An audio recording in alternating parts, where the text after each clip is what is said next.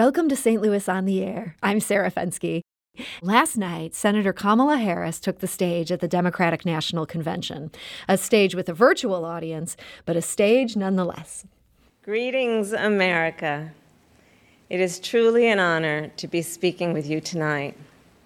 That I am here tonight is a testament to the dedication of generations before me.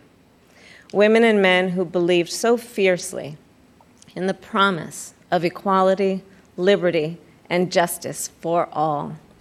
In accepting her party's nomination, Senator Harris began a new journey, and she also marked the culmination of one of the longest and perhaps most crucial vice presidential searches in the nation's history. And joining me today to talk about it is one of the nation's foremost experts in the vice presidency. Joel Goldstein is a professor of law emeritus at St. Louis University School of Law. He's also the author of The White House Vice Presidency The Path to Significance Mondale to Biden. Joel Goldstein, welcome to the show. Well, uh, thanks for having me, Sarah. It's good to be with you. So, what made this year's vice presidential selection so important and so dramatic? Well, I think it, it was uh, unique in the fact that uh, that Vice President Biden uh, s- stated at the early point that he was going to select a woman as his running mate, um, and and that both narrowed the the pool of uh, of potential candidates, but it also focused um, attention on a, a number of, uh, of, able women office holders and and um, people who've aspired to office or have held office uh, in the Democratic Party. Um, the the selection went on, uh, as you said, for a long period of time because Biden really clinched the nomination early and the convention was relatively late. Um, so there was a, a, full vetting and a focus on, on the selection. And ultimately, um, um, he made a historic choice. It's the first time that a major national party has uh, selected a woman of color to run uh, for vice president. It's also the first time, although it's the third time that a woman has been selected to run for vice president, um, it's the first time that a ticket uh, that is perceived to have a very good chance of, of winning um, has selected a woman as the running mate. So mm. it's a historic moment in American history. Do you think Biden's age also played a role in heightening the stakes, that all of us are conscious that there's a chance that Kamala Harris could have to take over? I think that the fact that in this election, that both Vice President Biden and President Trump are the oldest two presidential candidates that we've had in our history, mm. um, raises the possibility of um, succession to some extent. You know, for a period of time, really after uh, the Harry Truman uh, succession in 1945, the role of the vice president as the first in line of succession, the heartbeat away, was really the principal role of the vice president what's developed um, since the Walter Mondale vice presidency is that the vice presidency has really become a very consequential job. So even for vice presidents who never become president, it's still a very big deal to be a vice president. So in either case, I mean, the possibility that that Senator Harris um, could be elected vice president um, is is very significant. Um, and in addition to the fact, the fact, just the fact that we've in 58 uh, elections, we've always elected men to our major national offices. This could be the first time that a woman is elected to a national office would be a historic moment. Mm-hmm. So, why do you think it was Senator Harris? How, how did she beat out all the other women that Joe Biden was considering for this job? Well, I think that there, there were a number of people um, in contention. I think that Senator Harris uh, had a, the advantage of, you know, she'd been a United States Senator. Um, prior to this selection, 15 of the last 18 Democratic vice presidential candidates have been uh, have been uh, senators. Hmm. Um, the, um, the, not only was she a senator, but she was a senator who was viewed favorably enough so that she was a presidential candidate. Um, and, and she was a presidential candidate not simply because she wanted to run for president, but because she was perceived as being somebody of that caliber. Um, I think she was viewed as somebody who would be an effective uh, campaigner. Um, she had been uh, sort of acquitted herself uh, as, as an able um, questioner of Supreme Court nominees and of Justice Department officials. Um, and, and so I think the fact that uh, all of those things, I think, were among the factors. And then I think that particularly after the killing of George Floyd and some of the other um, incidents uh, in the spring and summer that have focused attention on uh, America's continuing uh, problems with race and the racial injustices, I think that there was a significant um, move to uh, that it would be desirable, if possible, to have a woman of color on the ticket. And I think so. I think the confluence of all those factors uh, led to um, Senator Harris's selection. I'm looking at one of the other finalists for the job, and that's Michigan Governor Gretchen Whitmer, who obviously has a very critical state uh, that she represents in this election. If this comes down to a single state, if he loses by a Midwestern state or two Midwestern states, do you think the fact that he chose a Californian will be perceived as a strategic error?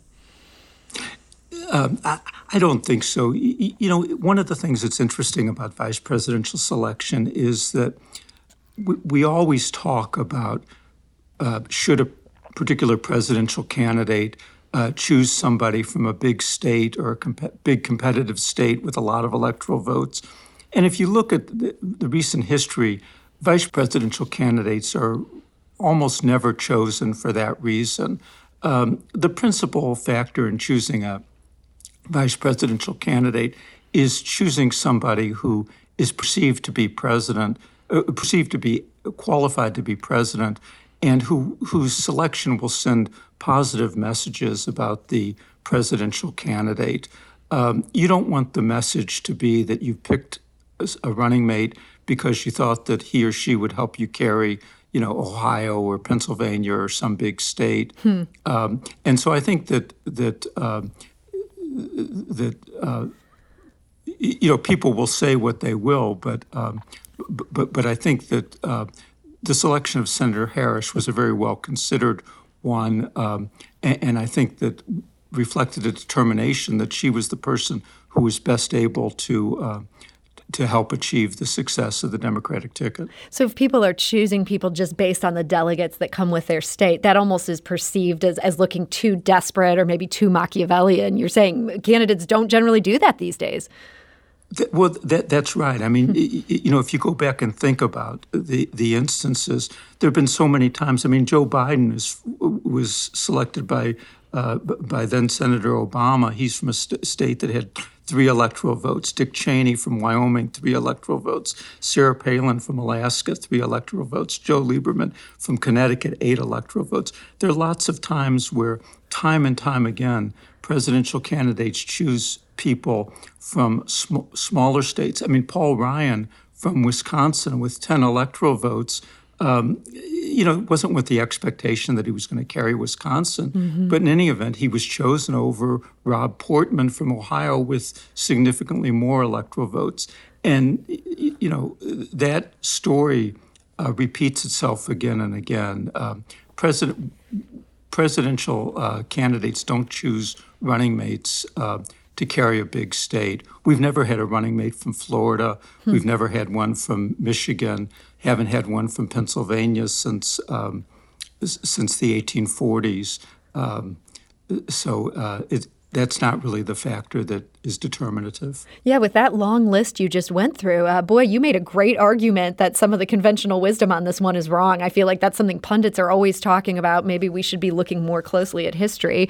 Um, I'm going to get to one of the other myths that you have, have pointedly dismantled, but first, I do want to open up the phone lines. If you have a question about the vice presidency or the selection of Kamala Harris for Joel Goldstein, who's a real expert in this stuff, you can call us at 314 382 8255. That's 382 Talk. Or you can send us a tweet at STL on air. I think we're also kind of curious to hear from you. Do you think this is a good selection? Does, does Kamala make you more likely to want to vote for Joe Biden?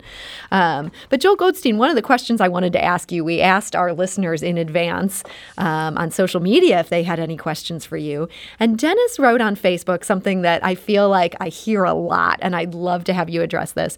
He writes There is a lot of debate on the impact a vice presidential choice has on the ticket, and most of it seems to land at the vice presidential choice doesn't really help or hurt the ticket. I know you have strong feelings about this. Uh, what's your answer to that? well, eh, you know, the the impact of the vice presidential candidate um, is marginal at best. Uh, and, and in part, that's because presidential candidates usually avoid people whose selection is going to be very controversial. Um, but the fact that the choice is marginal doesn't mean that it's not important or that it can't be significant. Um, if you look at our elections since 1960, we've had 15 presidential elections, and six of them were basically decided at the margins. Hmm. So, uh, and, and this was really implicit in your question earlier about what if they, what if Michigan's decisive? Uh, so, if a vice presidential candidate can add a few um, percentage points in a particular state or a few states, that can make the difference. In 1976, Walter Mondale um, was added a couple of percentage points to Jimmy Carter's uh, total. Um, and Carter won states like Ohio and Pennsylvania and Wisconsin very narrowly. Those were states Mondale focused on and where he was popular. Hmm. So I think Mondale's participation made a difference in Carter being elected. Um, the, the, the choice of the vice president also can send messages about the presidential candidate. It's not that we vote for the ticket because although we can't stand a particular presidential candidate, we love his or her running mate. It's rather that we like the presidential candidate more because his or her selection of a particular running mate gives us information about the presidential candidate, makes us like the presidential candidate more or less. And so that's how I think the vice presidential candidate can make a difference. When, when George W. Bush chose Dick Cheney, it made some people um, uh, more likely to vote for then Governor Bush because they thought that although Governor Bush didn't have national security uh, experience, that he would surround himself with people like Vice President Cheney, who did. Hmm. It's interesting how all that ended up turning out, but that's a story for another day. In terms of this sure. choice of, of, Senator Harris, um, do you think this is one where this could add those two or three percentage points in, in some key states, that this will end up being something that makes people feel good about Joe Biden? Well, I think that. Um, you know, we're living in a time where, where the electorate is very polarized. Um, and so, um, so that would tend to minimize the likelihood of, you know, of people sort of being on the fence. Um, but on the other hand, I think there's the possibility that Senator Harris's inclusion on the ticket and her um, ability as a campaigner may have an impact in terms of persuading some people who might not otherwise have voted to to turn out and vote, and that can make a difference. Um, so I think it could be a, a factor in the the election. Um, you know, sometimes it's not. It's not always going to be a, a factor one way or the other, but but I think it could, and I think there's a possibility uh, that it would be this this time as well. We're talking to Joel Goldstein. He's a professor of law emeritus at St. Louis University School of Law. He's a true expert on the vice presidency. We need to take a quick break, but we'll be back shortly to continue this conversation. This is St. Louis on the Air on St. Louis Public Radio. That's 90.7 KWMU. Support comes from the Missouri Forest Products Association, committed to conservation and careful management of the state's forests to make them more resilient and better habitats for wildlife. ChooseWood.com. And now back to our conversation. We're talking about the vice presidency with Joel Goldstein. He's a professor of law emeritus at St. Louis University School of Law and one of the nation's top experts in the vice presidency. And if you want to join us, if you have questions for Joel Goldstein, or if you have thoughts on the selection of Kamala Harris, you're welcome to give us a call. That's 314 382 8255. That's 382 Talk. You can also send us a tweet at STL on air. So, Joel, I love that this is the area of specialty that you've carved out. Do you enjoy the fact that every four years or so, there's just so many journalists all across the U.S. that have you on speed dial? well, I, I, that's a bit of an overstatement, I think, but but I. But you're I, certainly very popular, it. right? I mean, your byline is everywhere right now. Well, I, it's it's it's fun. It's it's um, I really enjoy talking about it. I learn a lot from the questions, and um, it, it's it's really a, a, fun time for me. Um, I, I have uh, done a fair amount with speaking to journalists from around the world, actually, mm-hmm. and and that's really been. Uh, been, been an interesting experience for me. So I've really enjoyed it. I look forward to to it. How did you end up uh, carving out this specialty in the first place? It seems somewhat unusual for a law professor as opposed to, say, a history professor. Yeah, it really was sort of an accident. Um, when I was in, in college, uh, uh, uh I needed a, uh, topic for a term paper, and it was right when Spiro Agnew had resigned, and there was going to be the first implementation of the 25th Amendment to select a replacement. And mm-hmm. my father mentioned uh, he'd seen something about it on the Today Show, and I got interested and I wrote my paper and then uh, got interested in the subject and then that led me to the vice presidency and I've I've sort of stuck with it and and you know looked at some of the constitutional questions about it and looked at it as a constitutional issue but it's it's been a um, a fun ride for me. Wow, there's a warning out there for any college students who are listening. You got to be careful what you choose for your term paper. You could get sucked in for life. right. Well, maybe they'll get maybe they'll they'll get their topics right more quickly than then uh, uh, it's taken me a longer time to sort of figure it out. Well, it's uh, it sounds like you you chose just the perfect topic, and you know, looking back at, at some of these cases throughout history, man, hearing the name Spiro Agnew that takes me back. I'm sure it takes a lot of our listeners back. Um, recently, we had on the show the author of a new um, biography of Harry S. Truman called "Dewey Defeats Truman," and I've been thinking a lot lately about just how monumental Roosevelt's decision to swap in Harry Truman for Henry Wallace. I mean, that just changed the course course of history in so many ways. Knowing vice presidential history the way you do, has there ever been a decision that that has had um, equal heft as that one when it comes down to a vice president?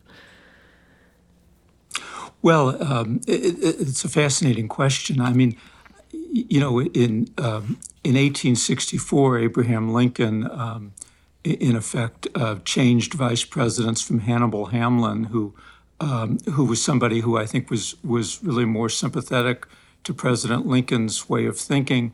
Um, and he chose Andrew Johnson, and hmm. Johnson was really less receptive to uh, pursuing Reconstruction, and um, and so I think ultimately that was an eventual uh, uh, eventful uh, decision. Um, when William McKinley, um, they, they, chose Theodore Roosevelt as his running mate, um, with the idea that they would uh, that he was causing too much problem as the populist governor of New York. Uh, six months later, President McKinley was assassinated and Roosevelt became president. Hmm. Um, that was another one. Uh, Jimmy Carter's selection of Walter Mondale was a, a, very eventful one because Mondale was a person just, or is a person of enormous insight, and he really figured out how to make the office into a uh, a consequential job, not simply as a successor, but as somebody who would try and help the president succeed. And the model that he created really has been what his successors of both parties have followed. So that was um, very significant in terms of the history of the vice presidency. Hmm. Well, you're making a great argument that this is a selection that can have some huge impact, both for good and in, in some cases for bad. So that's a, a, welcome reminder to those who want to say it just doesn't matter. Uh, let's go to the phone lines. We've got a couple callers interested in joining us, also a couple questions coming in by email. Uh, people are clearly interested in this subject. Let's go to Tom, who's calling from Afton. Um, Tom, hi, you're on St. Louis on the air. Yes, thank you. Uh, Lyndon Johnson biographers uh, like to talk about how uh, he was chosen uh, as Kennedy's running mate uh, to bring in uh, votes from the South, since Kennedy was very much a Boston Yankee. And uh, but then he was pretty much sidelined and not much loved by uh, the Kennedy people. Uh, in what cases has the vice president played an important role in governance And how, how do you see that coming, or what are the situations where that's more likely to occur? Tom, that's a great question. Um, Joel, thoughts on that? No, and, and, I think I think the way Tom framed it is exactly uh, right about uh, about why uh, Johnson was selected and about his experience uh, as vice president. I think that um, that the that the real big change came with the Mondale vice presidency when Mondale be, uh, and, and, President Carter conceived of the office as a general across the board advisor and troubleshooter. And Mondale really became part of President Carter's inner circle. President Carter brought him into the White House, told him he could come to any meeting on his schedule, gave him private uh, time with him every week, and but also told Mondale he could walk into the Oval Office whenever he wanted. Gave him all the documents that Carter got, um, and and Mondale became important. And then when when when uh, Governor Reagan and Ambassador Bush uh, succeeded them, they really adopted the model that Carter and Mondale had created, and it's really been perpetuated since then. I think that you know that that you know Al Gore was a very consequential vice president. Certainly, Dick Cheney was, particularly during the the first uh, term, and and and then Joe Biden uh, was uh, really throughout both of his terms um, as, vice president, uh, and that was reflected really with the president awarding him the uh, President's Medal of Freedom with distinction at the at the end. And of course, Vice President Pence, I think, has played a significant role in the Trump administration. Um, he's the chair of, of the task force on, on uh, coronavirus, uh, among other portfolios that he's taken on. Um, and so I think this idea of the vice president as part of the president's inner circle um, is, is really taken hold and has stuck. And that's really why I, I titled what I was trying to suggest in the title of my book, The White House vice presidency is that the vice president really has become a very integral part of White House operations, beginning with with Mondale. Hmm. So this has almost become the new normal. I imagine that's something that Lyndon Johnson would have really liked, rather than being sidelined. But of course, he did get his chance then to run the whole show. Well, and and and, and actually, uh, Johnson asked for many of the things that Mondale ended up getting, and um, and when Johnson asked for those things it was viewed by President Kennedy and by the people around President Kennedy is just a enormous overreach on Johnson's part. And of course, there was a, a bit of wariness because, you know, Johnson had been the sort of the the overbearing but very powerful Senate Majority Leader. Kennedy had been a backbencher. The the reversal in their relations or in their roles was something that was awkward for both of them, hmm. and they couldn't manage it. Um, and, and, and so that was part of the problem. Uh, it was sort of a contrast in a way to the Obama Biden experience, where, you know, here Biden had been a leader of the Senate, had been there for 36 years. Obama had only been there for four years, and yet the two of them were able to manage this sort of um, change in their um, in their roles mm-hmm. in a very different way. We got an email from Steve, uh, who lives in St. Louis, and this is a, a, question that goes back in history, but it seems like some important context. He asks, when and for what reason did the vice presidency stop being an elected office? Well, that's that's a good question. I mean, in, the it, it, it still is an elected office in the sense that that will choose the, the, the, vice president will be cho- determined by a vote of the electoral college. Mm-hmm. so that the electors will vote separately for president and for vice president. And in order to be elected uh, vice president or president you have to get a majority of the electoral votes uh, appointed which would be 270 out of the 538 electoral votes. I, I think what, what, what, what, what Steve is, is raising is that at the beginning of our uh, the Constitution provided that the vice president was the runner-up in the presidential election, so that each elector was given two votes for president, um, with the proviso that one of the votes had to go for to somebody from a different state from the elector. Hmm. The pre- the person elected as president was whoever got a majority of the electoral votes. Um, the whoever got was the runner-up, whether they had a majority or not was the vice president. That changed in 1804. Um, there had been two bad experiences with that system. In 1796, um, we'd had a split party result with Adams from the Federalists and Jefferson from the Democrat Republicans being president and vice president. But then in 1800, Jefferson and Aaron Burr ran on a ticket together. They each got 73 electoral votes. Jefferson's were really for president, Burr's were really for vice president, but the electors couldn't um, distinguish between them. So that created a tie and it threw the election into the House of Representatives, where ultimately the Federalists ended up deciding the election. Hmm. The Jeffersonians decided that if they didn't change the system, that the Federalists would be in a position in 1804 to really bargain with Jefferson's running mate to throw the election to him in exchange for concessions. So they got they pushed through the 12th Amendment, which changed to the electoral system that we have now. Hmm. It's interesting to think about the shenanigans that could go on if that hadn't been changed. It sounds like that was a good move on the part of the Jeffersonians. Let's go back to the phone lines. Uh, Mary is calling from St. Louis. Um, Mary, hi, you're on St. Louis on the air. Hello. Hi. Um, how are you today? I understand you have some thoughts on uh, Kamala Harris. Are you happy that she's been selected? I, I, I am ecstatic and, and what about her makes you so happy? Um, she's overqualified. She has charisma. She has personality, and I think she's going to do a fantastic job. Well, Mary, that's that's great to hear that enthusiasm, and I know Biden is hoping a lot of other voters feel the same way. So, so thank you for sharing your perspective on that. Um, Joel Goldstein, back to you here. This idea of Joe Biden having this model relationship almost with Obama. Um, he was an enormously successful vice president by by most accounts here. Do you think that has shaped what he desires in his own vice president? I think very much so, in the sense that probably as much as any or more than anybody else on the planet. Um, he has an understanding of the vice presidency and a sense of the value that the uh, job can have. And so I think he very much does value the office. Now that's, and I think he indicated in the in the rollout of Senator Harris that just as he was the last person in the room, and President Obama referred to that last night, that Senator Harris will will be the last person in the room, that she'll have a voice in decision making and an important voice and a unique voice.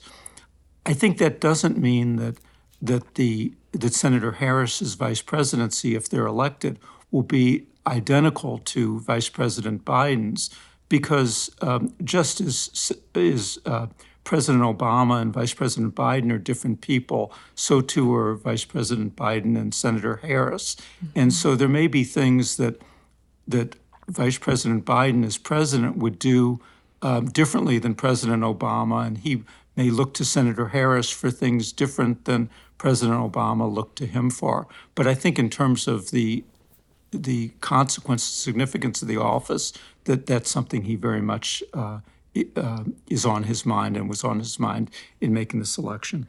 One last question I wanted to ask you about today, and that's I think there's sort of a perception among political pundits that part of what made Joe Biden so effective is at the time he wasn't planning to run for president himself. He wasn't a rival. He was thought not to be ambitious at that point.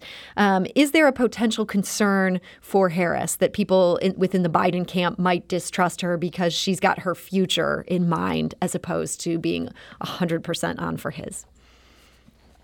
Well, with all uh, presidents and vice presidents, there's the danger of of conflict or competition or or, or seeing the vice president as having um, you know his or her separate ambitions, and that's a problem that you know that existed between you know Bill Clinton and Al Gore, even though they had a, a, a very good relationship uh, for for most of the time, um, and it's something that you know George H. W. Bush was sensitive about when he was was uh, President Reagan's vice president. So it's not a new um, problem, but it is something that that a vice president has to be sensitive about and has to to manage.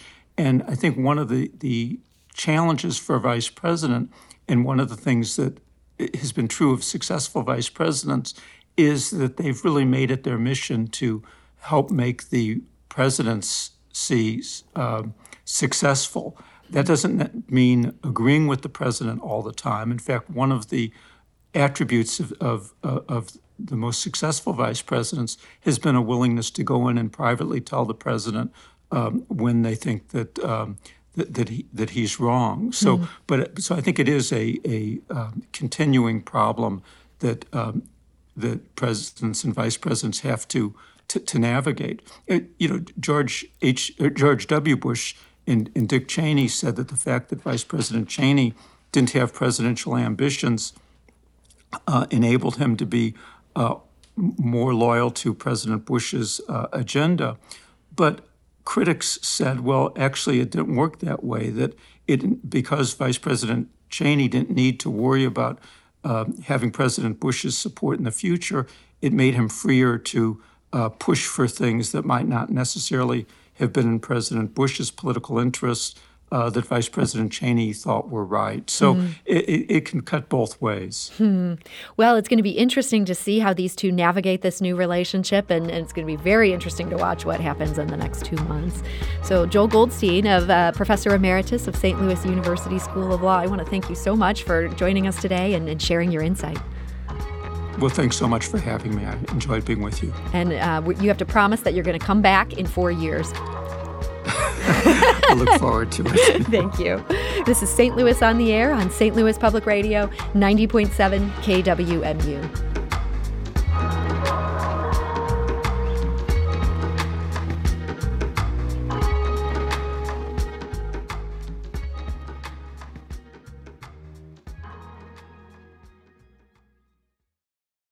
Support comes from Missouri Forest Products Association, committed to sustainable and sound conservation of the state's forests, which support more than 41,000 Missouri jobs, resulting in a $10 billion industry. ChooseWood.com.